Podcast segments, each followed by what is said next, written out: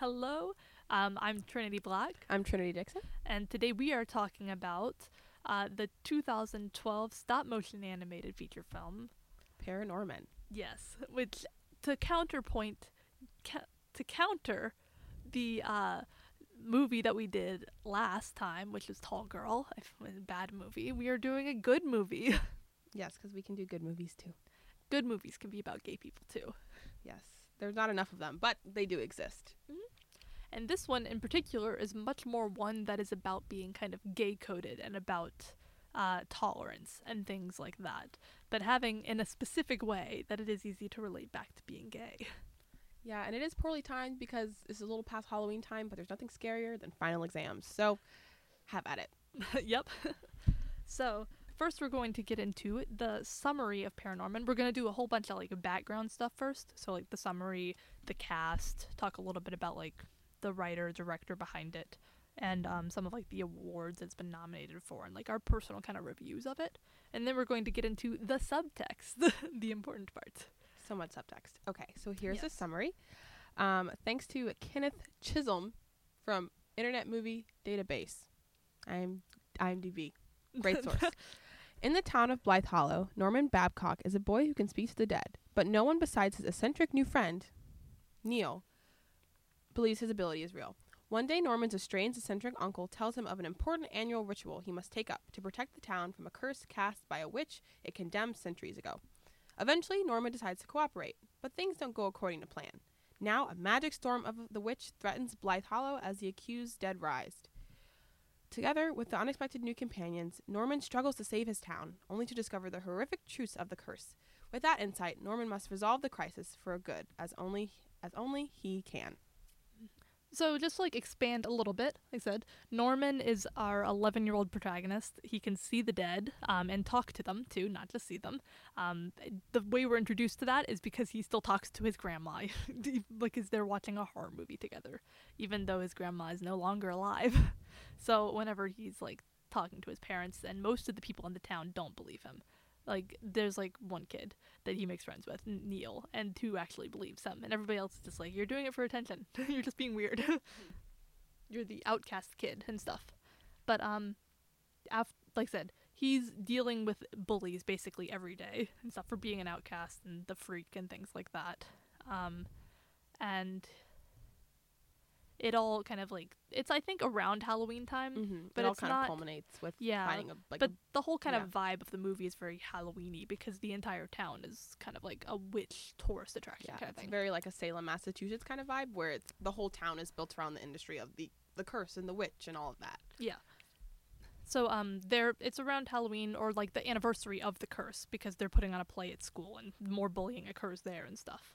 But um after he gets out of school, his crazy uncle who uh, can also see ghosts but is kind of like uh, strange like his parents like don't talk to that dude he's crazy you know uh, comes up to him and kind of threatens him with you're gonna have to take over the curse one day keeping it at bay because only you can do it Mhm. So. Yeah, for sure.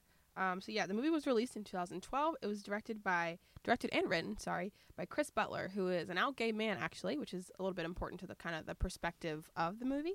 Um, it was nominated for a BAFTA and Academy Award. It did not win a BAFTA or the Academy Award. It No. lost lost the Academy Award to uh, Brave. Yes, it was nominated for Best Animated Feature and it lost to Brave. Brave was an okay, it was a good movie. I can't say it was a bad movie, but like Paranorman should have won. no yeah, offense. Brave is like a sta standard Disney Pixar. Paranorman's a little step up, but But Paranorman was nominated for It the should've won. GLAAD Me. I, I don't know if it should have, but it was it, it deserved to be nominated at least. It was No, nice. yeah. But it was nominated for the GLAAD Media Award Mhm. for um wide release feature films, I believe, or something. And I don't think it won though. It didn't say it won in Wikipedia. okay. which I should mention that Wikipedia is very funny because in the section titled reception, there are four subsections, and those four subsections are critical response, box office, gay character, and accolades. Nice. Those are the those are the four um, categories of reception apparently. critical response, box office, gay character, and accolades. I didn't realize that being a gay character was a uh, a way to receive um It's very important criteria. reviews for your work. Yes. But yeah, but mainly it's because there is this isn't I mean a huge spoiler because it's basically a one-off kind of jokey line. But there's a big uh, himbo of man in this uh, movie, a big buff football Yeah. dumb man. Very stereotypical jock. Yep. Yeah. Which is why like he is the least gay coded character in this movie. And then it's like, you know, a funny little like, oh, like his uh Norman's older sister Courtney, uh, which we will get into the cast later, but she is played by Anna Kendrick, is um like, Oh, do you wanna see a movie sometime? And she's like trying to ask him out and he's like, Uh, yeah. You'll love my boyfriend, he loves chick flicks And it's like not a gay like it's not a gay joke at his expense, but it's definitely kind of like a haha, she was trying to go for him, but he wasn't he wasn't straight. The point of it is that it's not like, oh, him being gay is the joke. The Mhm. joke is that she's been going for him like the entire movie. And at the Mhm. very end he finally like she finally asks him out and he still doesn't recognize that she's asking him out. And No, he's yeah. just like, Oh, you love my boyfriend and she's just like, Well, okay. No, yeah. Okay, so like I said the cast we are going to get into, which I kind of give you like a little bit of the summary. So we mentioned a few characters, like the Mhm. beginning of the movie, but most of the characters kind of like are introduced in the beginning and then all come together more towards the middle or the end as like one big group. Um, like I said, there is Norman, Norman Babcock. He is played by Kodi Smit-McPhee. Neil is voiced by um, Tucker Albrizzi. And like I said, Courtney Babcock, who is Norman's teenage older sister. She is on the cheerleading team and she is voiced by Anna Kendrick. Yep. Mitch is voiced by Casey Affleck. Mitch is the uh, gay himbo. Yep. Yes. Alvin, who is kind of like uh, Norman's main like bully kind of guy. He's he's also very dumb, but he's a funny Mhm. character. He's he's very dumb. Yeah. he misspells his name when he's trying to write it on the bathroom wall in Sharpie like four times. It's really it's a really funny scene. No, yeah. But um, he's voiced by Christopher Mintz Plasse. I should have looked that up French. because I don't know how to say that Mm. man's name. It's I don't know spelled P L A S S E. Leslie Mann um, is Sandra Babcock, which is um, uh, Norman's mother. And Jeff Garlin plays Perry Babcock, his dad. And if that name sounds familiar, you probably don't know the name, but the voice, you It's- can't miss it. Nope. It is. it- I- don't even know what he's from, but you can just tell, Yeah. like, the voice. He sounds he sounds exactly like somebody's dad from Massachusetts who says like vaguely racist things at Thanksgiving dinner, but he can get away with it because he's from up north. yeah, he's like the casual bigot. I'm Casually pulling up- racist, casually homophobic. I'm pulling up his IMDb page. Mhm. Yeah, what is his other? WALL-E. He was the captain in WALL-E. yes. That's where you probably know him Oh. from and recognize him from. Yeah, he's just like he's like one of those guys. That's like, oh yeah, I know that guy. He's in. Yeah, the he was thing I in he watched was two in years Cars ago. too. You know, he Yeah. was in Toy Story 4. He's Yeah. that guy. There's a lot of voice acting because his voice is you can't miss it. It's very very unique. The next person the next person is Norman's grandma. She is Elaine Stritch, voiced by Elaine Stritch, I mean. Um, Norman's grandma is a funny lady. She gets to say the one cuss word in the film. Mm. Yeah, and then I guess there's a lot of uh, kind of kind of more or less obscure people, but I guess another name people may know is John Goodman, who also who plays Mr. Prenderghast, which is Norman's weird uncle. Yeah, or like great uncle or something. uncle, And they just yeah. call him like uncle, but he's like his mom's uncle or something. Mm-hmm. Um, the other maybe like more main characters that I would mention are um Aggie or Agatha, and she is voiced by Jodelle Farland. Nope, she is voiced by Jodelle Ferland. um, and uh, Salma is one of the other students that's kind of like the weird outcast, like super smart girl. Mm-hmm. Um, and she is voiced by Hannah Noyes. who doesn't have any other credits on. IMDb, so She doesn't even have a photo, but she Yeah. did good as Salma. her agent should be fired. Shame. I would also say I would also for um good measure mention his uh, drama teacher Mrs. Henscher, whose like name I really don't recognize, but I absolutely like the voice is so funny. The Mhm. the this lady definitely gave it her all in voice acting, and that's why I'm going to mention her. And she is um Alex Borstein. Mhm. Oh, Alex Yep. Borstein. Oh, yeah, I know who that is. I don't by name at least. Do you want me? I'm gonna open her IMDb page. We're gonna do another one. Oh wait, never mind. I don't know who that person is. It reminds me of another name. There's another famous lady whose last name is Borstein. Yes, I know her. She was in the Lizzie McGuire oh, movie. She, look, she does look familiar. She was in Lizzie McGuire movie. She was in The Marvelous Miss Maisel. Yeah. She's she cool. is. She just won an award recently. Yeah. She won like an Academy Award for something or an uh, Emmy or something. for for the marvelous Miss Miss Marvelous Miss Mabel. I think it was an Emmy. She's also been in uh, Family Guy a lot. Possibly. She was in Catwoman. In the Lizzie McGuire movie. Miss Ungermeyer. Miss Un- Mr. Under Mrs. Undermeyer. That's a good movie, by the way. Oh yeah, yeah. I know that name sounded familiar. The black and white picture threw me off, but yeah. The name. Yeah. the name for sure. Uh, let's give us our little review, uh, just like a mini kind of like snapshot of what we thought of the movie. I was this your first time seeing the movie when we watched it? no, I don't remember the first time I saw it specifically, but I remember I saw it before and I went, yeah, it's pretty good. so it had a much bigger impact on me when I first saw it. I also mm. don't remember the very first time I saw it. I think I actually bought the movie because I had known that other people were talking about it or somebody I was friends with was like, it was a good movie. I saw it in theaters. You should see it. And I just didn't end up seeing it, but I bought it because it was like cheap and I had money and I was in eighth grade or seventh grade or something like that. And I had, oh, 20 yeah.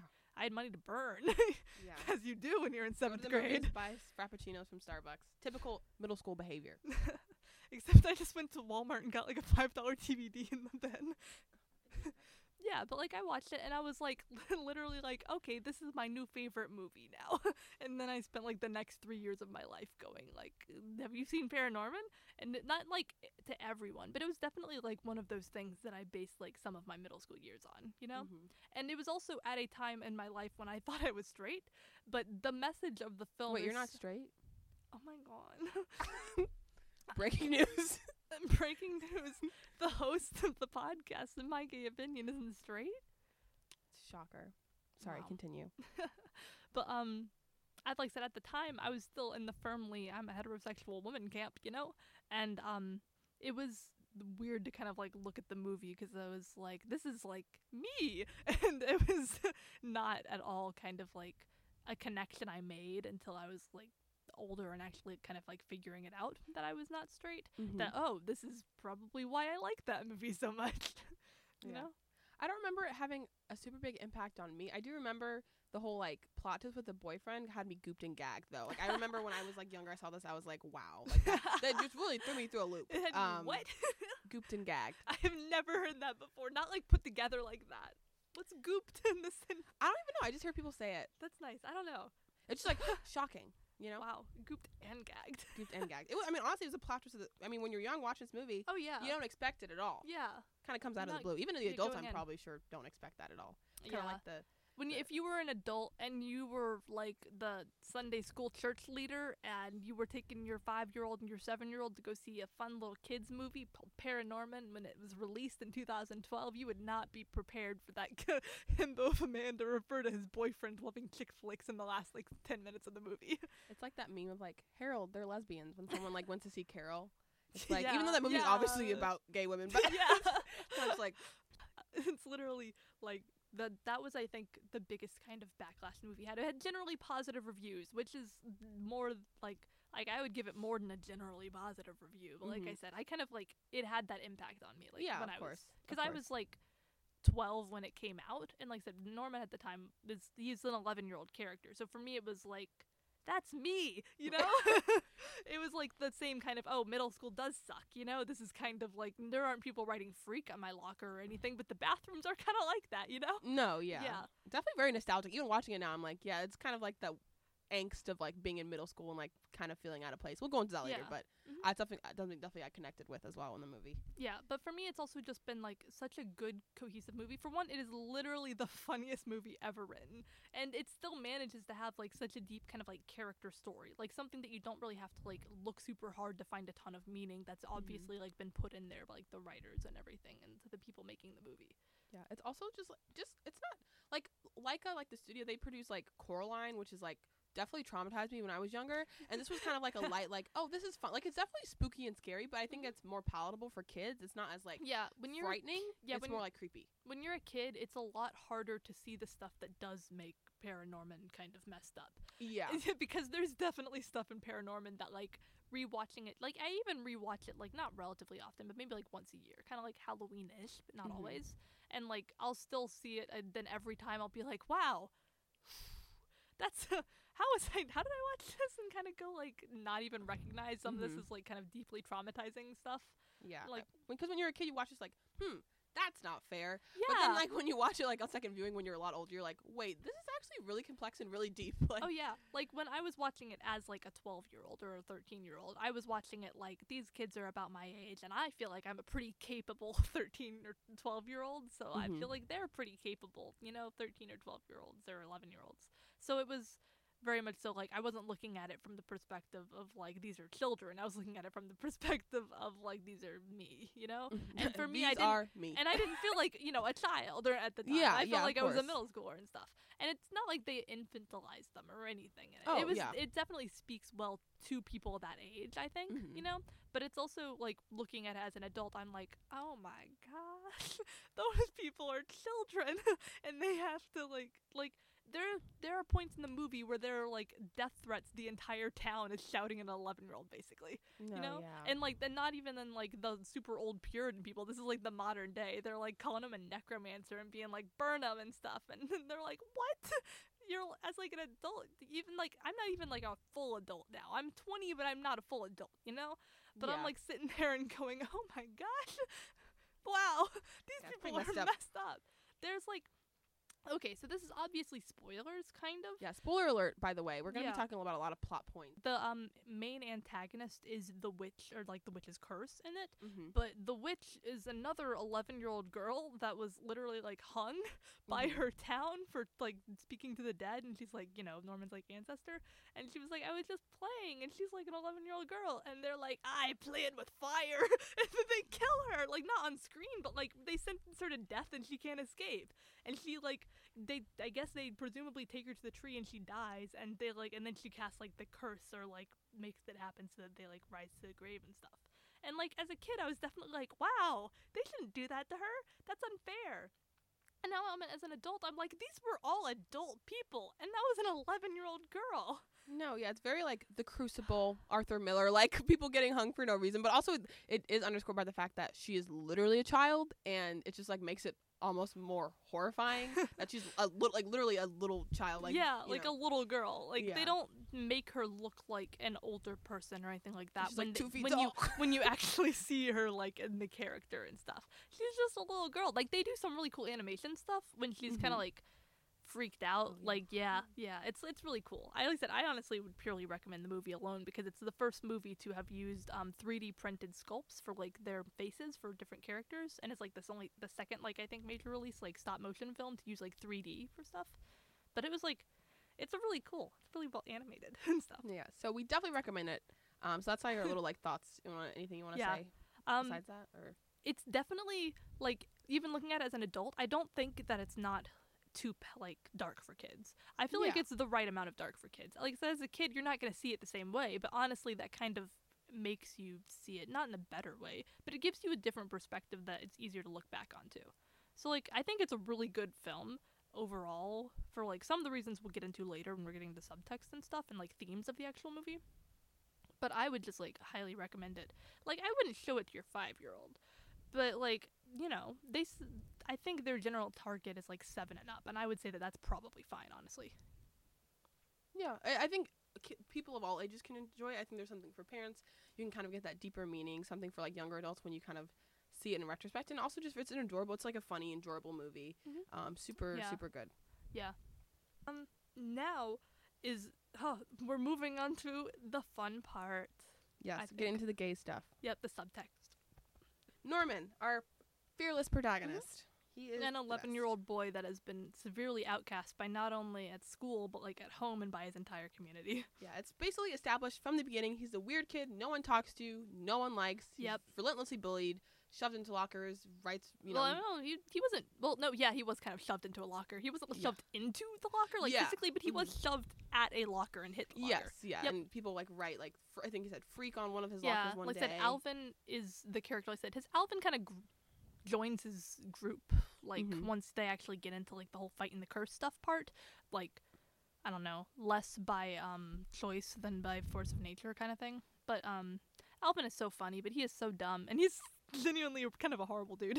but like. You know, in the way that a lot of like eighth graders are, that's the worst people alive. You know, yeah, so for him, he's like said, he writes freak on like his locker and shoves him in it, and then like smashes a fly and on like his locker and is like, why don't you talk to that if you can talk to ghosts?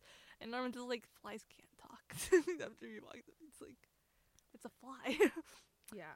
He's stupid with two O's. He's just not a smart kid. Yep. There the one of the things that like my family quotes from this movie is um a part where it's later in the movie but where norman kind of runs out of the school because he has an incident in the bathroom with a ghost his uncle's ghost his great uncle or whatever Uncle Prenderghast. Yep. And um alvin is in like the next stall over trying to write his name and that's the one where he's writing his name wrong but that's not the part that we quote a lot what we quote is like um, Alvin kind of confronts him after he gets out of the bathroom or chases after him. Not like confronts him, but like after he gets out of the school, Alvin runs out after him and is like, "You're dead, Norman. D E D dead." Yeah, That's- it's very funny. yeah, and it's like I feel like I've heard that other things before, but like that's something that my family kind of quotes of like since then too. No, yeah. So yeah, he has kind of this relentless bully at school, um, and also just connected to the idea of having something invisible about you, Mhm. um, that people can't really see, but still making that a part of you that's different and being ostracized for it is definitely Yeah. connected to like the feelings of isolation and being gay and growing up having that kind of feeling, but not really knowing what it is. Or Yeah, like yeah. you can still kind of you still do feel isolated even when you can't identify the reason behind it because like so much of your kind of time can be spent trying like it can either be spent actively trying to distance yourself from the normal label because you feel like you can never fit into it or you try to actively fit into that label of being normal like to the point where it's either harmful or you're just suppressing everything about yourself kind of thing. Mhm. So for Norman it's like when he tries to be normal people still don't like him so he just kind of tries to push everybody away. Yeah, and also he has kind of a rocky relationship with his family at the beginning. His Mhm. dad, uh, like the casual bigot Yep. trademark. That's um, Perry. Perry. Um, yeah, he- so he doesn't. His dad. He has a really rough relationship with his dad. Um, he says a lot. We're gonna talk about some of the quotes and stuff he said specifically that are kind of really mean. Um, he says he to Norman, "Limp wristed hippie garbage." Yeah. Mm-hmm. He's like, your side of the family might be fine with this limp wristed, or yeah, it's like, I'm nothing if I'm not liberal, uh, but and I can't take this limp wristed hippie, Hippie garbage, garbage, or yeah. something like that. Or like you can be, you can, you can do this around your family, but in the community, and like it's kind of like Something you know, that, yeah, yeah, It's like- like, you can be weird around us, I guess, but I don't Mhm. like it. But like, you definitely shouldn't do it in front of the whole like community Yeah. and make a fool of us. So it's a lot of his dad's stuff is kind of like. His mom is like more passively kind of like accepting about it. She's like, he's not harming anyone, but she also probably doesn't really believe him either. She's not really actively helping him. Except for like a few times where she is stepping in with his dad. hmm And she kind of makes the excuse. There's one line where he's, uh, where she says, you know, um, something along the lines of like, um, oh, people. Some people say things like that because they're afraid. And Norman's like, well, he's my dad. He shouldn't be afraid of me. So that kind of goes to the idea of like his dad thinks he's like an embarrassment or something to be like something to be hidden, and that kind of- goes along with that.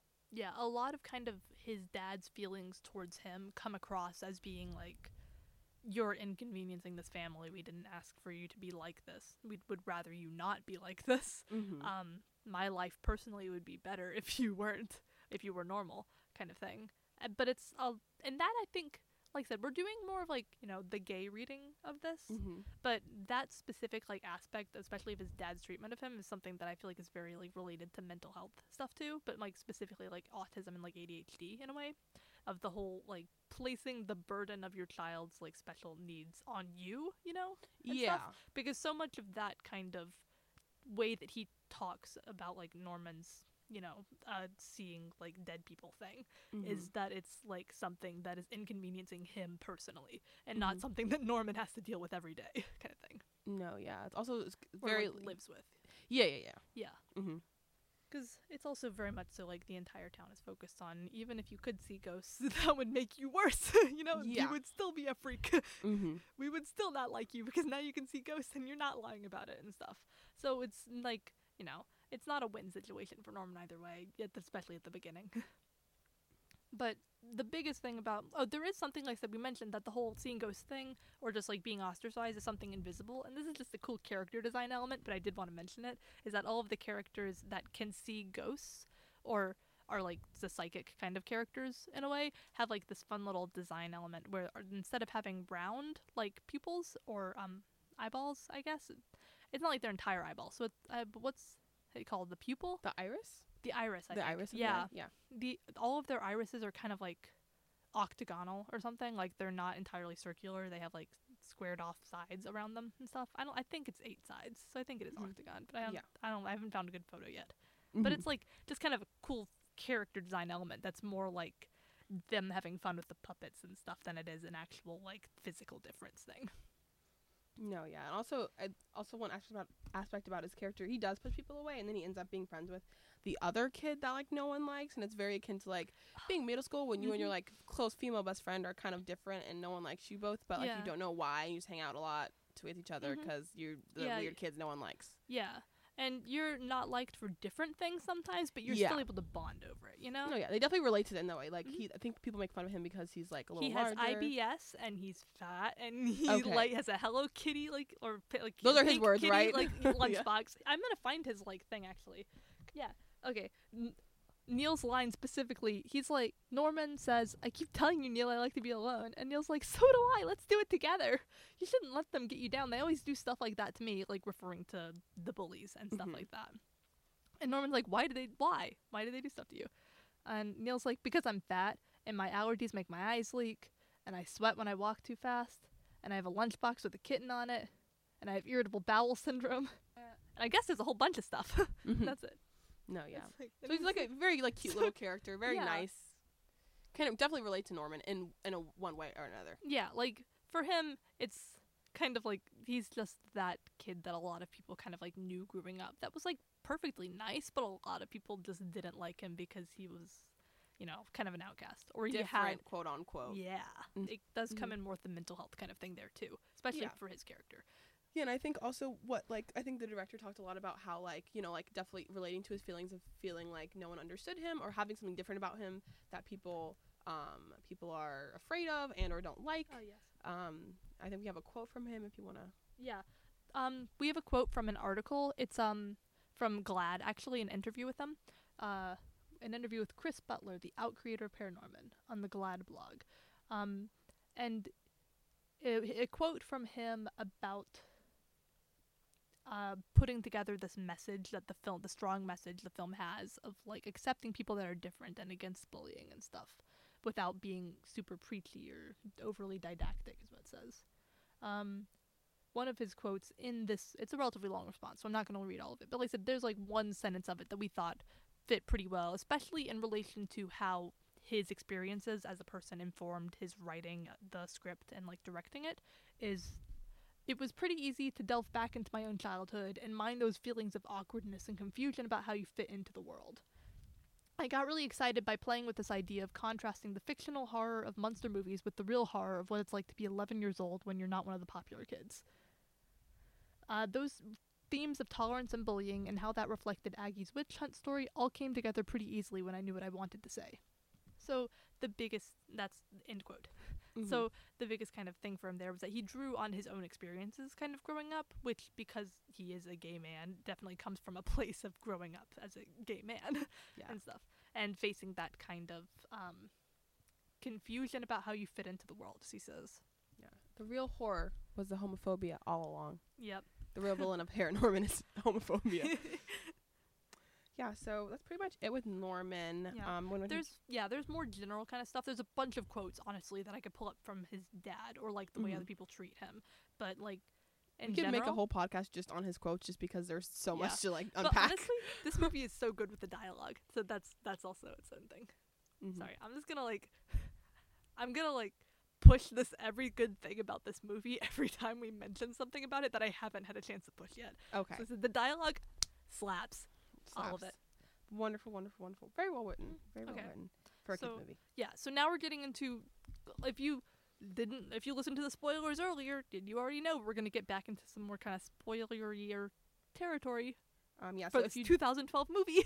yeah, so just again, if you want to watch this movie and don't really want any major plot points, I would stop listening now because we're or gonna delve skip into. this little section. We'll probably, Yeah. we'll figure it out. You know. Mhm, But yeah. um, uh, next we're talking about Agatha, Aggie, the witch. Yeah. Who So is an 11 year old girl. yeah. So yep. basically, as we described before, she's she's um, kind of caught for quote unquote speaking with the dead as she was just playing around, but she's also hung for her crimes by a court of like homophobic Puritans. Yeah, like a bunch of adults and like kind of a court. It, it's not like explained. They're kind of like a jury, and then there is like the actual judge. But most of the other people are like just t- Puritan townspeople kind of surrounding her. Oh, yeah, so definitely very Salem witch Mhm. trial vibe. Like that's kind of the Yes, that's, like, implication. yeah, the Yeah. big kind of vibe is that it's very much so like kind of a witch trial where she couldn't do anything against it. Yeah, and it's also like the scene, like there's the scene where she's like the flashback to the trial. It's really s- very sad. Oh yeah, Um, like when I saw this movie for the first time, like I said, I know I had like it had a big emotional impact on me, but like by the time it got to the end of the movie, I was like probably full on sobbing. you know? no, yeah, it's a very like emotional. Even watching it, like I watched it like Oh, a yeah. couple weeks ago, and that was like wow, like When we like really watched impactful it together Yeah. hmm a couple weeks ago. No, yeah, yeah. Sorry, I didn't mean to exclude you from that. we watched it as an apartment. Yes, our apartment watched it because one of our roommates laughs at all of the movie, even the inappropriate times.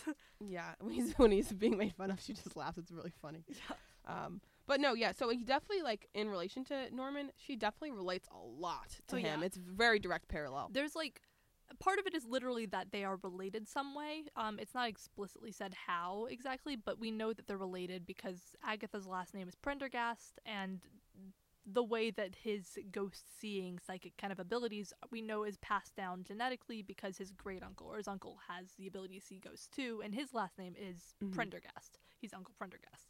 So you know that they're related in some way. hmm They look Some very similar. years. Their character design. oh, yeah. almost identical. Besides the, the that- only yeah. difference is that like she has the long straight hair and his long straight hair goes straight up. No, yeah, literally, it's a difference in gravity. Goes up, one goes down.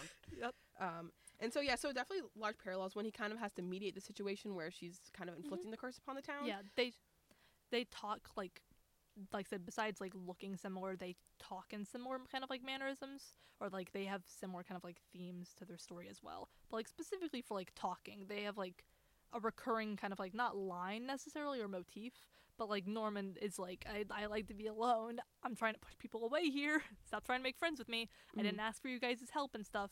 And like Agatha's kind of thing, once you find at the end of the movie, you kind of learn her story is that she was more alone, and she, now she's pushing people away, and she doesn't want him to come near and stuff. hmm Yeah, for sure, and definitely he says Norman says lines like, um, when the townspeople are kind of condemning the witch and the curse, like he says like, oh, she was no different than me. Yeah, Um, like exactly. yeah, so definitely direct parallels to like his yes, being under- misunderstood and being ostracized for it. Obviously, he wasn't like hung for it, even though they do threaten Yeah, his life multiple yeah. times. But um, um, it's definitely the feeling of like being ostracized, having no one understand jokey, you. But it's another one of those things that you look at and You're you're, like, wow. this, these adults just really threatened to murder this uh, 11 year Oh, yeah. old boy. So uh, that's not great. Um, no, yeah, so definitely direct parallels with her. Um, Okay. Um, like I said, the other biggest parallels I think are there's uh the biggest connection is like their overall character growth. I guess they kind of have. Like I said, Norman doesn't really have a big kind of like character arc as much as he kind of has a one in in tandem with hers, I guess. Or like the way that his character arc is realized is through um calming her, I guess, the Mhm. spirit and stuff Yeah. which is i guess kind of like metaphor in a way but it's also literally like they are dealing with the same issues so he finds like the answer to his own when he's helping her figure it out kind of Yeah, or calming her down Yeah, it's very cathartic, and it's also just um, he's um, she's able to like he like he's able to help her because they're they relate to each other so much, Mhm. and the fact that like yeah she pushes people away, and he also pushes people away, and so helping her kind of help helps him embrace kind of friendship and love and support he needs. yeah Um, because the main difference between the two of them by the by the point in the movie where he's actually confronting her as like Aggie the little girl and not trying to fight her as a general witch kind of like trying to put the witch back to bed another year as it was mhm. is like um he's finally kind of reached this point where he's been accepted and he realizes that there are people that care about him and even if he couldn't see it before or he pushed them away because he'd had trauma basically you know or he, Mhm. other people had treated him horribly already and stuff and he didn't want to get close to anyone because of that Mhm. so for Aggie's whole story is um they're basically I think the main person that was close to her was like her mom or something. Or she's mentioned in a one off kind of like thing, a little story at the end when Norman is like, There must have been somebody who cared for you. Even if you can't remember them now because you've gone through so much trauma and you've um morphed away from like who you originally were to inflict that trauma back on other people. so you can't like remember what you were, why you uh Like you are the way that you are. yeah you can't remember why you became such a horrible thing in the first place or Mhm. why it was worth it to become that thing. I guess. No, yeah, and also definitely relates like going back to like themes of like gay subtext. It definitely Mhm. there is a lot of like emotional development hindrances that occur when you're in an environment that's really hostile to the Oh, core of your yes. identity. Mhm. Right? So like growing up like in the I know like uh, we just did a project about growing up in the south and being Mhm. gay um, or being queer and having that be like being in such a hostile environment really affects how you relate to people, how you Yeah. develop relationships with people, how you get close to people.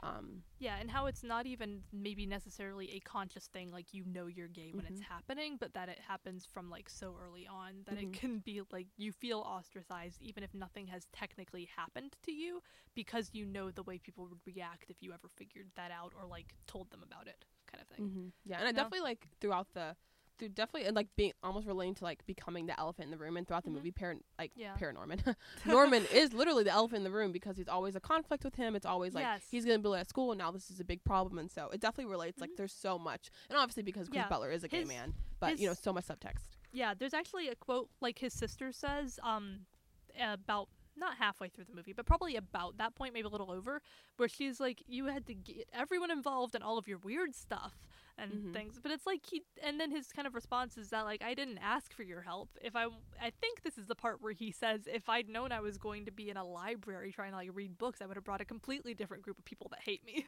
or No, something yeah. like that." Which is a really funny line, but also really burn. sad. it's a self burn, but at what cost, you know? No, yeah.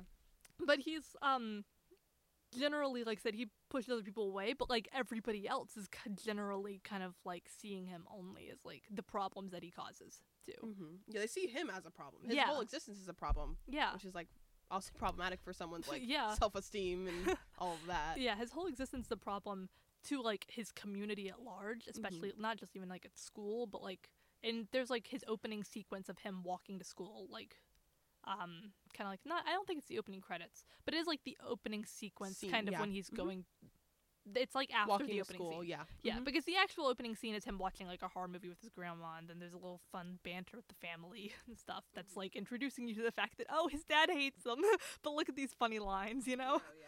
But like um, and his mom's heart can't connect very well, but she's trying, I guess. Mhm. But like the after that, he's like walking to school and he's a little late and stuff. And it's this whole thing of him kind of like showing off that he can see ghosts, and it's a really cool kind of like animated stuff of you know you can see him talking to all the ghosts, but you also see how literally all of the like people around him that aren't like ghosts like look at him like not even in just kind of like a silly uh side eye kind of like what's that kid doing but in Mhm. like this tired kind of like ugh this kid again we hate No, this yeah. kid Yeah, lots of animosity. oh yeah And also, it's just like yeah, like I think I might might have been talking in circles, but like having like when you're growing up, having that idea of like you don't know what's different about you, but something's different, and people are finding uh, like a problem with it. Like you Yeah. can't pinpoint exactly what's different about you, but like you Mhm. definitely feel the effects of other people's judgment. Yeah. Um we're probably going to bring this up again at the end because I already mentioned that it would probably be the gag that we make, but I feel like if you took the movie Paranorman and you got rid of the para part, like all of the paranormal so just stuff, Norman. yeah, just so Norman. it's just Norman and you just made it like the same movie, then it would be impossible to look at this movie without assuming that Norman is gay, you know? No, If everything was the exact same from like how he was treated at school and his family like reacted to him and stuff and things. And the only difference is just that it isn't based in a supernatural plot of he can also see ghosts and that's why, then that's like the only logical conclusion you can come to. It because it's set the way it is, it does it doesn't make sense as a racial thing and Mhm. because it's like very much so explicitly not about that, I guess. Mhm. Like the movie pretty solidly stays away from anything besides more specific critiques of things that can be related to racism but aren't specifically about racism. Yeah, like this is definitely not something you can really read into for race, but sexuality or like some kind of yeah. like mental health issues Yeah. and stuff that can definitely be read into with the movie.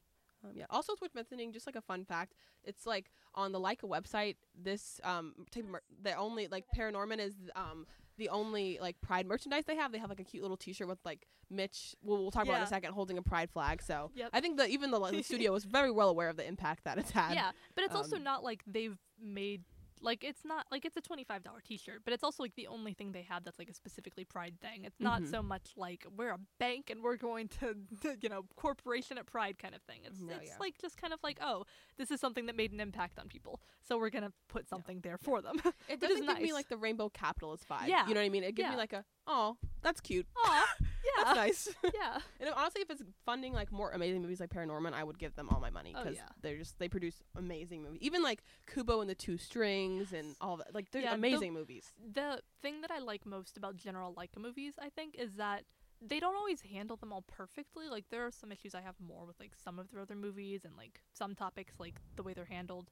Um, the Boxtrolls is one that like I would have to rewatch to get more into, but like it's like one of those movies where it's like it's a really good movie overall. Mhm. Laika has not made a bad movie yet. yeah. Mhm. but like they generally tackle like a bunch of topics that are in kids movies but that you don't generally see tackled in kids movies so like kubo and the two strings is really like a big story about grief and stuff Mhm. and they got some backlash be re- like reasonable backlash over the fact that they mainly cast like white actors for like yeah, for like. East Asian Yes. roles, which is yeah, completely fair. yeah. completely fair. So like said, that's some of like the general stuff. Is they've had like missteps definitely here and there, but it's like overall they tend to go for like that was let's see, Kubo and the Two Strings came out like 2016. Mhm. When did um uh, what was it? The Disney movie? I never got to see it. The one with the guitar and the going to the um the Mexican one. That is it. I have no idea what you're talking about. It won so like sorry. great. It, um, oh, Coco. yes. I th- I thought you liked Disney Channel. Yes, Coco. Yeah, yeah, yeah, No, yes, yes. yeah, That like movie I was never- handled beautifully. Yeah, beautifully. But like it's Yeah. the Coco I can think of as like the next big movie that came out and that came out like 2018, right? Or something? Yeah. That was like a Yeah. kids movie specifically that dealt with grief and things like Mhm. that. It was also definitely more culturally sensitive because Yeah. the whole it had that culture embedded in it. But also Mhm. too the, the cre- like the criticisms credit like so did Kubo and the Two Strings. It was very focused on I Yeah. think Japanese culture was it or just was East Asia in general. I wasn't sure. It was more of a general kind of like East Asia, I think, because Okay. they pulled from more less specific folklore and more of a Mhm. general kind of creating their own folklore thing. But even then, like you know, what I mean, like the definitely style- the sensitivity yeah. isn't there. Yeah. hmm But it was like it was a very like good handling of kind of like grief and stuff. Oh, I Mhm. cried at that movie. I did get to see that one in theaters. Yeah, and there's also good. a really good cover of um Tear um while my guitar well, gently yes weeps. by Regina Spektor that's in the credits scene and that's it's genuinely so good. Oh my god, I have it like downloaded on my phone. Like it's one of those songs that like I was like, ooh, yeah. Yeah. It's like the orchest- orchestration of it is like um more East Asian inspired and it like Mhm. works really well. It's like Yeah. a really it's a really good song. Laika didn't pay us for this. We just like them a lot. By Yeah.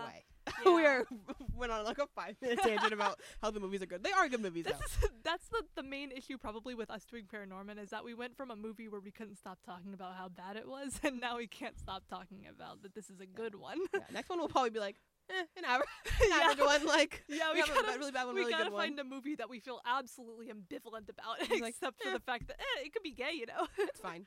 No, yeah, yeah. it's fine, I guess. Could be gay. Could be gayer. No, yeah. Is there anything? Oh, Mitch. Yes. Obviously. So I said we do have to talk about um the, I guess the literal elephant in the room when it comes to gay representation in the movie because he's literally the gay character in the yes. movie. Yeah. Very clearly, explicitly stated. Yeah, like he says I have a boyfriend. No, yeah, and that's kind of what we talked about before. It was kind of the joke because his sister. What's his the character's name? His sister. uh, Courtney is Courtney. yeah, Courtney is Norman's sister. Yeah. So Courtney is like flirting with him. Obviously, the whole movie. He yeah, just doesn't. He just doesn't get a clue. Oh, He's no. really no, yeah, very just very like goes over his head. And so at the end of the movie, she um she kind of invites him out on a date to go see like a movie. yeah, Um, and then he goes, well, you should. Add, yeah, I'll bring my boyfriend. He's a total chick flick nut or something. yeah. something That's like like it. I think. Um, and so it's kind of like a, and she's like, Oop, well, Okay. guess I'll try again on another Um, boy. um, oh man. Okay. no, yeah. but yeah, it's definitely also because a lot of kind of like I said ParaNorman is the whole tolerance but also like you shouldn't judge people for things you don't like understand and Mhm. stuff.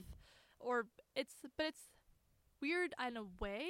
Like i definitely like think it's good that they added it in there but i feel like it's one of those things that's kind of handled in a slightly weird way because the message of the movie doesn't actually have a ton to do i think with stereotyping yeah. it has a lot to do with not understanding people kind of like not putting in the effort to understand people beyond like the representations you're taught to villainize them about and stuff but it doesn't really put in anything specifically about like stereotyping them but it does, in a more general sense, have give you a bunch of stock characters at the beginning of the movie that then are kind of deepened as the movie goes on.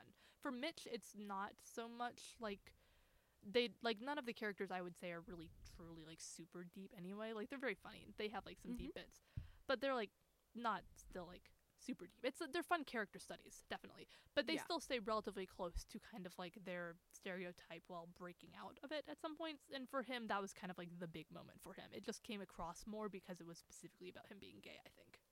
Yeah, and also, I mean, yeah, so kind of does it, it is loosely connected, but I think it's also connected in the fact that like the whole movie is about yes, it's about like tolerance, but also like judgment and like judging Yeah. people, and especially with like the characters like the zombies and stuff, how people judge them, even though in Yeah. the movie they're not a threat, right? And so Yeah. we have all these. Uh, conceptions about or preconceptions about uh, Mitch. He's like a total jock. Like he must be like super buff guy. He's super definitely straight, not smart. um super like dumb. Yeah, you know? she um there's a scene where um they're in the his van and uh, Courtney is like, "Do you work out? What do you do to get your deltoids like this?" And he's like, "I've never taken deltoids in my life. I swear. You can test me." So no, yeah, Uh, you- lots of dumb. fun little punchlines like that. But yeah, it's very just like we have as, as an audience, and even the people in the movie, we have all these like Sorry. it's okay. She's laughing really loud at the joke. Um, we have all these like preconceived notions about Mitch Yeah. as a character and his sex, kind of make assumptions about his sexuality Yeah. and how it's kind of flipped on its head. You is really think he's just kind of like dumb, but he's like obviously not getting it because he's dumb, not because he's gay. But then No, the yeah. twist is that he's also dumb and gay, which is good because I feel like we need more dumb gay representation out there No, sometimes. tag yourself. I'm dumb and gay. um, no, yeah, for sure. And it's also like it is a point of like him being gay isn't the punchline. Yeah. I think it's the expectation Yeah. of him being straight and yeah, it's the ex- straight. Yeah. yeah. it's the expectation that oh, he's finally gonna get a clue or something here. Yeah, she's it's like, asking oh, it's out. stereotypical like boy Or- meets girl. or he's finally gonna go, oh yeah, sure, or something, and they're gonna agree to go out and be kind of like happy for her ending kind of thing. But instead, it's like, oh well, I guess it's not a bad ending, but it's not what you were expecting.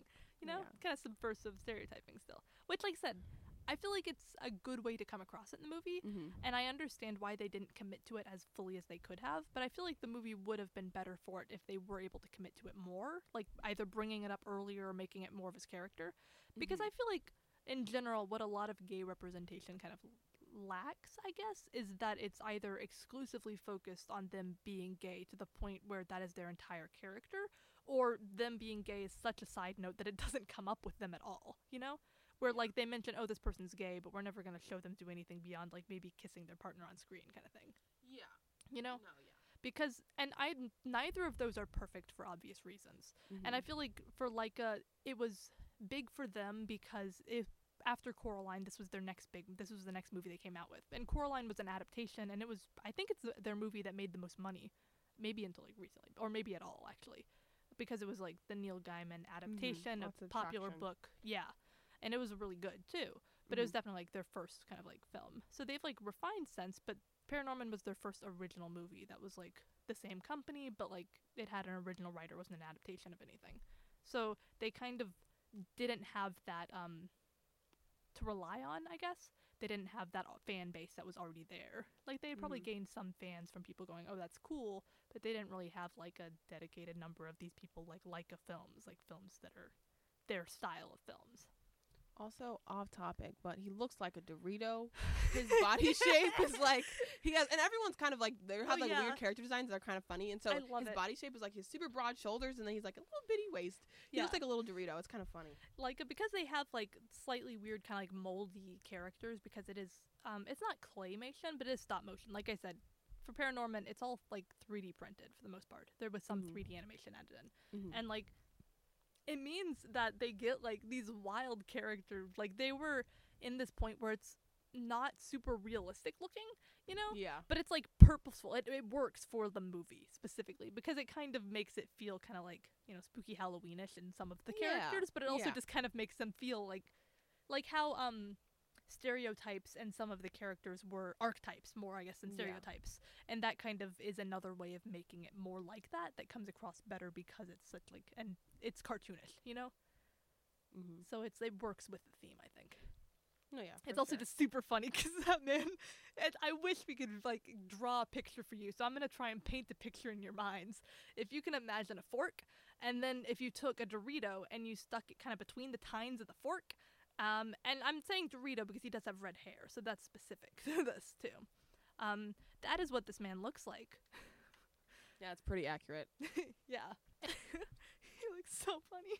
Yeah, he's quite funny. Um, no, yeah, but yeah. So that was kind of a groundbreaking thing for, and that was Yep. one of the main criticisms I think from like people that were like a little more like like socially No, so conservative, woke. um, not as hashtag woke. Um, uh, was like, oh, the, you know how they they say like, oh, the gays are ruining the children, blah yeah. blah blah. Like, Like, I up. mean, 2012 was 2012. We were like right in the middle of it. Obama was elected. yeah. that was like it. Like we were right in the middle of Obama. It was So in it the Obama era. Era. the Obama era. error. No, not era. Yeah. People I mean, were- yeah. the- we also didn't have gay marriage yet. Not like that means we had gay rights or anything, but No, yeah, yeah. Also, I think the context is important because it's just like Yeah. if g- gay marriage, like obviously, like the the whole that's a whole other topic of like yes, there's still discrimination just because gay marriage Yeah. is legalized. There's so many other things to talk about, but Yeah. the fact that it wasn't legalized and it's it was even more, I guess, like Yeah. stigmatized or taboo in the it was legal ki- system. it was still within that era of um more LGBT activism becoming prominent, but not necessarily to the forefront that I would say it's at like America's mindset today, you know? Like where it's kind of like a topic of conversation that you would hear much more often, especially when things like HB2 and stuff in North Carolina came oh out. yeah. So like I said, now it's much more of kind of like um I mean, obviously I was also 12 in 2012, so maybe I just can't Yeah. speak very well on it. Yeah, I probably wasn't like- the most most like woke middle schooler. I'm gonna, I'm Oh, gonna I be honest. not. That was Oh very gosh. problematic. So, um, But we were also in middle school, and like I said, eighth graders are the worst people in the world. if you're like I always say, if you if you are weren't a bad person in middle school, you're probably a bad person now. Like you have to get all Yeah. of the like gross parts of your personality out in middle school, and then you'll Yeah. be fine. but middle school is just not good for anybody. well, I feel like if you were nice in middle school, then maybe you're just like a saint, or like you got it out some other way, and we just didn't see how. You know? No, yeah. But no, yeah. So it definitely was different, like a social climate, I think, and that's Yeah. probably where a lot of the backlash came from. Like, there's still Yeah, there definitely was- backlash with gay characters in kids shows and TVs now. Oh, definitely. But it Not was to the same extent. yeah, not the same extent. Um, Paranorman threw the first brick. Paranorman threw the first brick at Stonewall. If you didn't know, it's that's completely sarcasm. I know it was not Paranorman. um, yeah, we should clarify, but yes. yes, that was completely sarcasm. Yes. Stonewall was a very important thing in history, but yeah, just for that's a joke for fun. Yep. But they did kind of like I guess start breaking down that wall in children's media because, like I said, they were the first um, feature animated film or Mhm. wide wide release animated film. I think it was to Mhm. um have a gay character like which is hu- huge. Like you, you would think like it's one of the whenever you hear it first, you're like, oh, that's definitely have happened before. But Yeah. like, that's pretty huge. Like in 2012. You know Yeah. I mean, that's like so recent. yeah, that's, like, in what? our cultural eight years ago? timeline, like we've had animated movies for kids how long, you know? And it's like there have been gay characters in movies for forever, but like for kids it's pretty much exclusively been a this isn't for kids thing, you know, either because it's dirty and sexual kind of like connotation or and you know, an unhealthy connotation, of course. Um perverse. Like people say a lot of times, people say like, oh, like yeah, I don't see, like, perverse. you don't see straight people parading around and blah blah blah. But it's just like, that's just you every day. No. yeah, every day's a straight parade. Um, but anyway, yeah. So it's just like kind of normalizing, it. and I think that was so valuable for sure. Yeah. Like I said, it, in today's day and age, I have the um space to be able to criticize it for what it could have been. Mm-hmm. But like considering both where um Laika was in their career of making movies, especially in like making movies that are aimed mostly towards kids, you know, are family fun romp for all, but like aimed towards kids. Yeah. It was pretty. I'd say it's pretty good of them, you know. No, But yeah, it they did a also- good job. Yeah, it also is like another testament. Like, um, the director specifically mentions, I think, in one of the other interviews we found. I think it's one from The Advocate. One second, I'm gonna find it. Fill some space if you want, or we can just wait until I find it. So I do have a. Well, this is a quote from the um, theadvocate.com interview with uh, the director, of course, with uh, Chris Butler. But Mhm. this is just another quote, kind of related more towards like Mitch. But he explains it more, I guess, because like I said, I couldn't quite see because stereotyping it specifically wasn't as much of a um yeah. thing Mm-hmm. but he explains it well or more like this. But in a sense that made it all the more potent, I think, because Mitch is just an ordinary guy. And what I wanted to do with the script throughout the story was, first of all, to turn preconceptions on their head, but also every character in the movie is judging someone else, good and bad, usually misjudging, and I wanted to make the audience complicit in that. You think you know that a zombie is going to want to eat your brain, you think that this dumb jock is going to be straight. Actually, you don't know everything just by looking at them, and that was important to me. And also, I thought it was a funny joke. No, yeah. Pretty sums it up pretty well. Yeah. So Yeah. the idea of like having these preconceived notions and having them completely debunked because you can't judge people from looking at them. You can't judge people's straightness or Yeah. gender or like whatever, you know, by looking at them and that's kind of like a really because I feel like that kind of clarifies it more for me too. Is that Yeah. it was less about the stereotyping than it was about how everybody in the movie is judging each other. So oh, yeah, constantly. That's like a Yeah. big- big theme in the movie. Like, especially with the adults at the yeah, very the, ad- end. the adults, the entire movie, the adults are constantly not even just just misjudging Norman, but misjudging everything around them. Like once just- Norman has like this group of uh, people together, then they're all running around trying to you know stop this curse and stuff. There is a funny joke with, or a funny relevant joke because it was 2012 too, so I feel like more. Maybe more timely now, but like just as timely then is the one where the police officer is like, "Stop shooting at civilians. That is for the police to do." Oh yeah, wow! I did that just flew over my head. I didn't even remember that. Yeah, Yeah, that's actually very sad. Um, yeah. no, Because yeah. this is like Yikes. because this is when there's basically a riot going on the streets because all of the townspeople are like, "Oh my god, zombies! We gotta kill them!" So they just start pulling out their weapons and stuff, and just like, Mhm. and you know, they're open carry. Some of them literally are like guns, and some of them are just like makeshift things that they found that they're trying to kill the zombies with. Yeah, you know. Pitchforks. yeah. There's like later when they're at the um uh the town hall and they're trying to smoke the zombies out, except it's actually Norman and his friends and also the zombies. The zombies are just kind of to the side there. Mostly it's just Mhm. them, you know. Yeah. Um, they a little girl lights her teddy bear on fire and tries to throw it through the window attached to a brick, No, yeah. and that, that's like the beginning of them like starting to like try and like burn down this building, like their town hall where they keep like a bunch of like important records and stuff Mhm. and also there's like human beings inside even if it was kind of like they're not supposed they don't need to fight the zombies anyway Mm-hmm. No, yeah, for sure.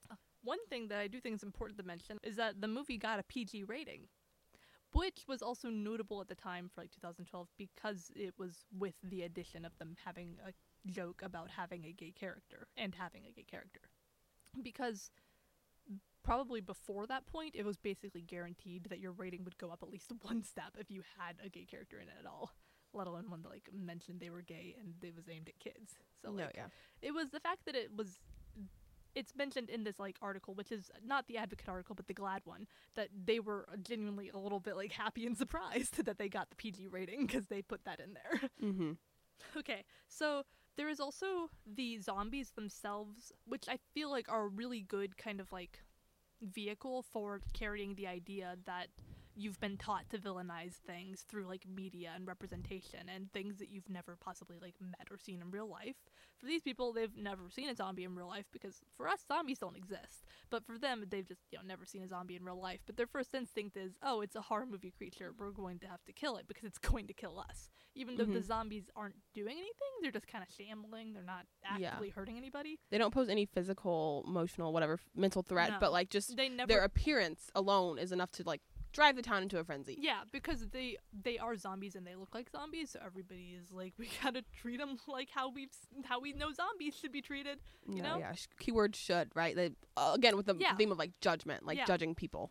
The fact that they use this kind of like horror um, monster vehicle is also like very interesting, not just for the zombies, but also kind of through the witch, because it turns the whole like the witch is a scary thing, you know, that people put in like horror movies, but it's also based on the idea that you know women were persecuted for things. No, yeah. And not even just like women, but you know, sometimes it was like gay men, but it was mostly women, Yeah. mostly like women of color and the servants and lower class women and things yes, like that. Yes, of course, for sure. And even like the whole like town is Yeah, built upon this horrible yeah. Any kind of minority, right? And the whole town is built upon this like really horrible economic exploitation of this little girl and this pre- like this like w- distorted like idea of the story. Like the you want to talk about Yeah. like the statue and all of that. yeah, the Yeah, whole like nobody in the town ever gives any hint that this is some kind of like malicious thing. Like somebody purposefully said we're going to cover up the fact that we killed a little girl. Oh my gosh, you know we got to cover that up. It was just like it probably morphed over time, or somebody did, and it was nobody knows. But nobody in this town seems to realize that their history is built on literally the death of the murder of basically of an 11 year old girl 200 years ago yeah. that they now like celebrate. They they have a statue of her in their town square, except and but I'm a statue of her. I mean like an adult Wicked Witch style lady with A a, big hooked nose. nose. and yeah, all that like the villainous kind of like witchy thing, and it's like in memory of the witch's curse and stuff. And there's okay, I wrote down some of the names of the shops in these area because like all of the shops in this downtown area are like kitschy kind of like witchy themed stuff. Um, there is the hung and dried dry cleaner. Uh, there is the witch's kitchen, witchy wieners, things like that. But also on their like sign going into their town, it says Blithe Hollow, a nice place to hang, and then it has a, a graphic of a witch hanging and giving Wow. a thumbs up, like a caricature witch and Cute. stuff too. And it's Yeah. like obviously this history has been covered up or buried or just lost to time, even though, like I said, it's like 200 years or something like that, so it's not super long ago, honestly. It's like long ago for America, but you know, it's like not that long ago. Yeah, It's like yeah. only a few generations back, really. It's like three or four. But it's Yeah. like something obviously like happened in this town that this is like something that they've unknowingly built their entire like commerce on. Yeah. The entire commercialization of the town is built on her trauma, basically. Capitalism profiting off the trauma from minorities since 1492 in America. Happy Thanksgiving. Like I said, that specifically is another one of those things that's like looking back on it. It's Mhm, it's like- genuinely kind of like horrifying and messed up. But Like I when you're like little, it's like you watch the like, oh, gr- great place to hang, ha ha Yeah. ha, and then you're like, oh no, oh that was a child. Oh, oh boy. yeah, like that. She actually breaks the statue. Like she sends down, I don't know, spooky witch As she should. Oh yeah, Yes, Mm, queen. She deserves to take back her history. We love to see it. Reclaiming it, you know. yeah. But she like breaks the statue with like a big kind of like um bolt of like lightning, kind of something like that, you know, hmm and causes a little bit of chaos in downtown square. This is like after there's already chaos happening because of zombies, so it's not like it really added much, but it definitely like it contributed. sure. but Oh, yeah. um, it's also uh very interesting because like I said, the portrayal of the witch is also how like she is shown kind of before you actually meet her as Aggie. So like um when the curse is first unleashed, it, there's basically a big kind of floaty cloud witch's head kind of like in the sky, like a big Mhm. kind of like kind of tornado-y, like Yeah. hurricane-y looking. It has like the more kind of a yellowish tint of like a tornado, but it's not like touching the ground or anything. It just kind of looks like a big witch's face pointing out. But it's also very much so kind of the little girl t- instead of, you know, acting like a little girl, taking on this label of like a villain. that's how, for one, all, everybody in the town views her, and that's how everybody viewed her when they killed her too. Yeah. So that's the For way sure. that she sees the act, I guess. hmm Right, and that also feeds into kind of like we talked about, like Mhm. the cycle of like trauma and having to. Yes. Ugh, we love trauma. no, having trauma is gay Yeah. culture. it's genuinely Yeah. like such um an easy theme to realize isn't in the movie when you first watch it honestly having seen the movie so many times i only like the last time i watched it kind of like genuinely kind of put together these like threads i guess of Mhm. like so much of like aggie's kind of uh, mentality is that she wants to make the people who hurt her suffer and stuff yeah. and it's honestly not a not a bad idea to be honest. Like like when you're growing up you have always like you're never gonna you it's hard to wish good on the people that are actively hating you for something you can't change you know Mhm. but m- the message of the movie isn't you have to like the people that hate you for something you can't change the message Yeah. of the movie is that trauma begets trauma if you No, let, yeah. you succumb to it basically No, yeah, and the fact that kind of like though it was traumatic, it's traumatic for her, and then she kind of she has to re re-traumatize herself with with not being able to come to terms with it, obviously because she's a dead eleven year old, Yeah. but um also just like having that town, like that collective trauma of the town and being scared of that, like having like you said, trauma begets trauma. So the idea of that like undealt Yeah. undealt with unprocessed feelings and trauma can have like community collective effects. yeah yeah hmm because it made a- specifically an impact on like the seven zombies that she cursed to rise up you know if the curse every year and stuff but like that was more specifically through that you see how the zombies are now treated too you know so Mhm. the zombies are now suffering just as much as she is be- through like the act of having to come back and be seen as zombies i guess too it's not exactly something that works out to a perfect metaphor for anything in Yeah. real life but yeah. it definitely kind of makes sense within the like view of like a cycle of trauma is only going to cause more pain for the people that you're passing it Yeah. on to. until you're able to break that cycle and i think what that's what norman does really well Yes. serving as like someone that relates to her and is able to kind of be that healing force so she can like be at, be at peace and also the town and all the zombies and all of that. Everyone can be laid to rest. Yes, I kind of mentioned earlier that their character arcs aren't so much like Norman has a big character arc as it is that his character arc is kind of tied to hers and like freeing her, I guess, because they have such similar parallels to their like trauma basically is Mhm. to how the town treats them and how they're seen and you know how they connect to the people around them or you know fail to or anything like that. Because for you know aggie she is unable to see anybody around her or possibly like only had maybe one person that cared for her enough to maybe try and stop it or wasn't able to. Like it's hard for her to come to terms with her own trauma and so it's kind of like N- norman helps her heal in a way that she's able to kind of Mhm. overcome it. Basically the this is like kind of I'm gonna explain a little bit more of the story, but he he has to read a bedtime story to her. Or that's what he originally has to do to try and get her to go back to sleep for another year so that the curse doesn't wake up. But um when that doesn't work, hell breaks loose and they have to go and fix things and stuff and try and stop the curse for real instead of just kind of putting a band-aid on it for another year like the past like solution was. So um part of that I guess can also kind of be related to the trauma of that they haven't ever dealt with it. This like town's collective history hasn't been dealt with at any point or like resolved until he actively makes the effort to understand her and like Mhm. reach out to her. So it's not entirely on her fault that she didn't recognize that there were people out there to care for her, as it was also that there weren't many people that cared to reach out in the first place. yeah Yeah. She just there's- needed like she just like both her and norman just need like a nice like therapy session like Yeah. definitely she was like the little girl's dead so like she can't benefit from therapy but yeah. at the time she just needs like sit down on a nice couch have someone listen to her have someone understand her And she can say, "Don't you want to make them suffer?" And that's the line that Jenna, our roommate, always laughs at because it is honestly kind of funny. it's like coming from like a tiny little girl like don't you want to make them suffer it's So- so and, and then Norman's just like, sometimes, yeah, but like, what good would it do? You know? It's, yeah Uh, the thing I was getting at for the um story is that he ends up instead of reading her the story, he tells her her story at the end. He says there's like once upon a time there was a little girl who was different from everybody else and stuff, and she became sad and lonely because she had no one to talk to and things like that mm-hmm.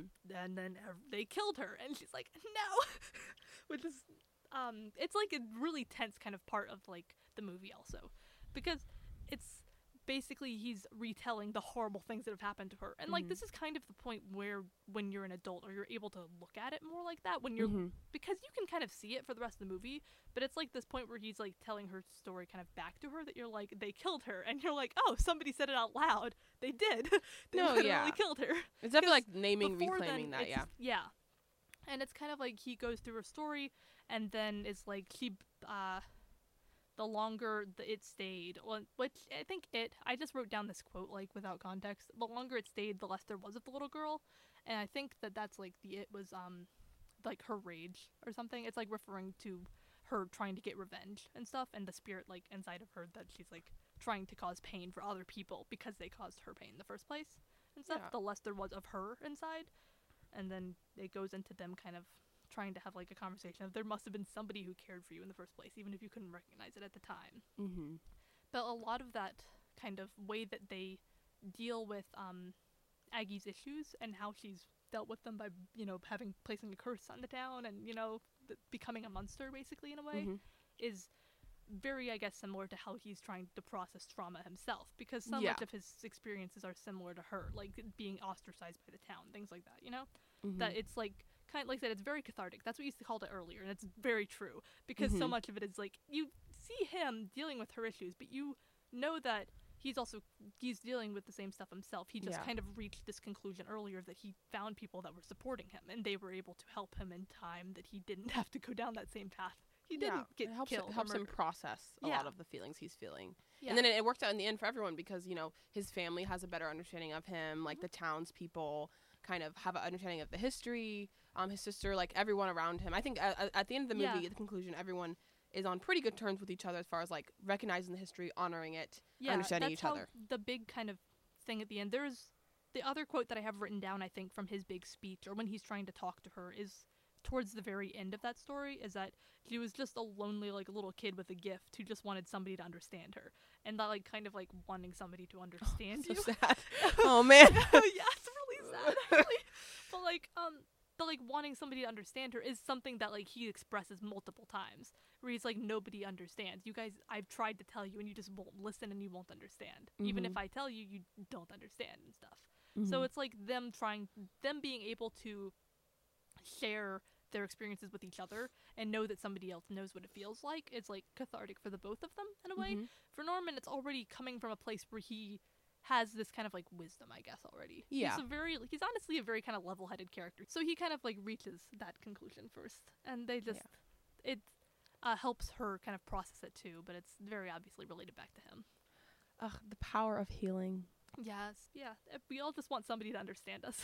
At the end of the day, yeah, we all just want to be understood, and it's hard to find uh, that understanding in people who don't have the same experiences as you.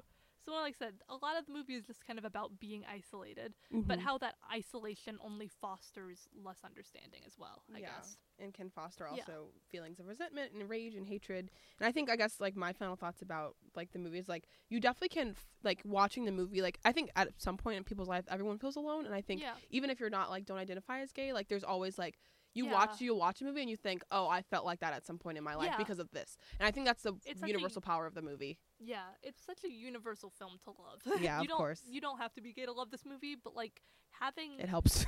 yeah, it helps a lot, but you It don't have to. But it's like being able to recognize that there are these deeper levels to things. Yeah. Honestly, just makes for a better reading of the movie. So, like I said, our argument for ParaNorman is that it wouldn't necessarily be a better movie if Norman was like gay in there, or if Mitch even was a more prominently gay as a part of his like character, like in Mhm. it. But that if you, like I said, I made a little gag earlier. If you remade this movie and you took out literally any mention of the supernatural, but you kept basically the like same plot or the same way that the characters treat each other, then there would be no excuse but to make it a movie about a gay person because that would be the only way it would yeah, make sense. yeah, of course. And safe to say, in my gay opinion, Oh yes, this movie is slaps. slaps. It's so good. I think everyone should see it. You definitely you can definitely relate to any Yeah. character I think in the movie. Um, yeah. Yeah, like I said, it's so much of what we've talked about is like the heavy stuff of this movie, but like I'm not lying when I say it's genuinely like the most hilarious. Like this is my like I'm feeling like super sick and I need to watch something that like maybe I can't turn my brain off, but I've seen it enough times that like I don't Mhm. have to like get super into it. And I just need something to laugh to, but also like feel emotions and stuff. That's like this movie and um Pacific Rim, and those are my two sick day movies. If you're if you're feeling sick, get a bowl of cold like cold soup. it's on a cold day. Get a bowl of hot soup. Put on ParaNorman. It's just get, get your ni- a nice weighted blanket. uh, yeah, You'll feel right at home. that you've stolen from your roommate. Yes, I still thank you, Jenna, for your weighted blanket. I steal it all the time. like I said, we highly recommend the movie as gay people and as, As human humans. we love We're good gay art. people first and humans second. but you know, we, we recommend it as both. No, yeah, for sure. So All right. Yeah. So go watch ParaNorman if you haven't already. We spoiled like basically the whole movie movie for you, but I know I forgot like most of the jokes, so you can still laugh at it. And there's definitely something I forgot.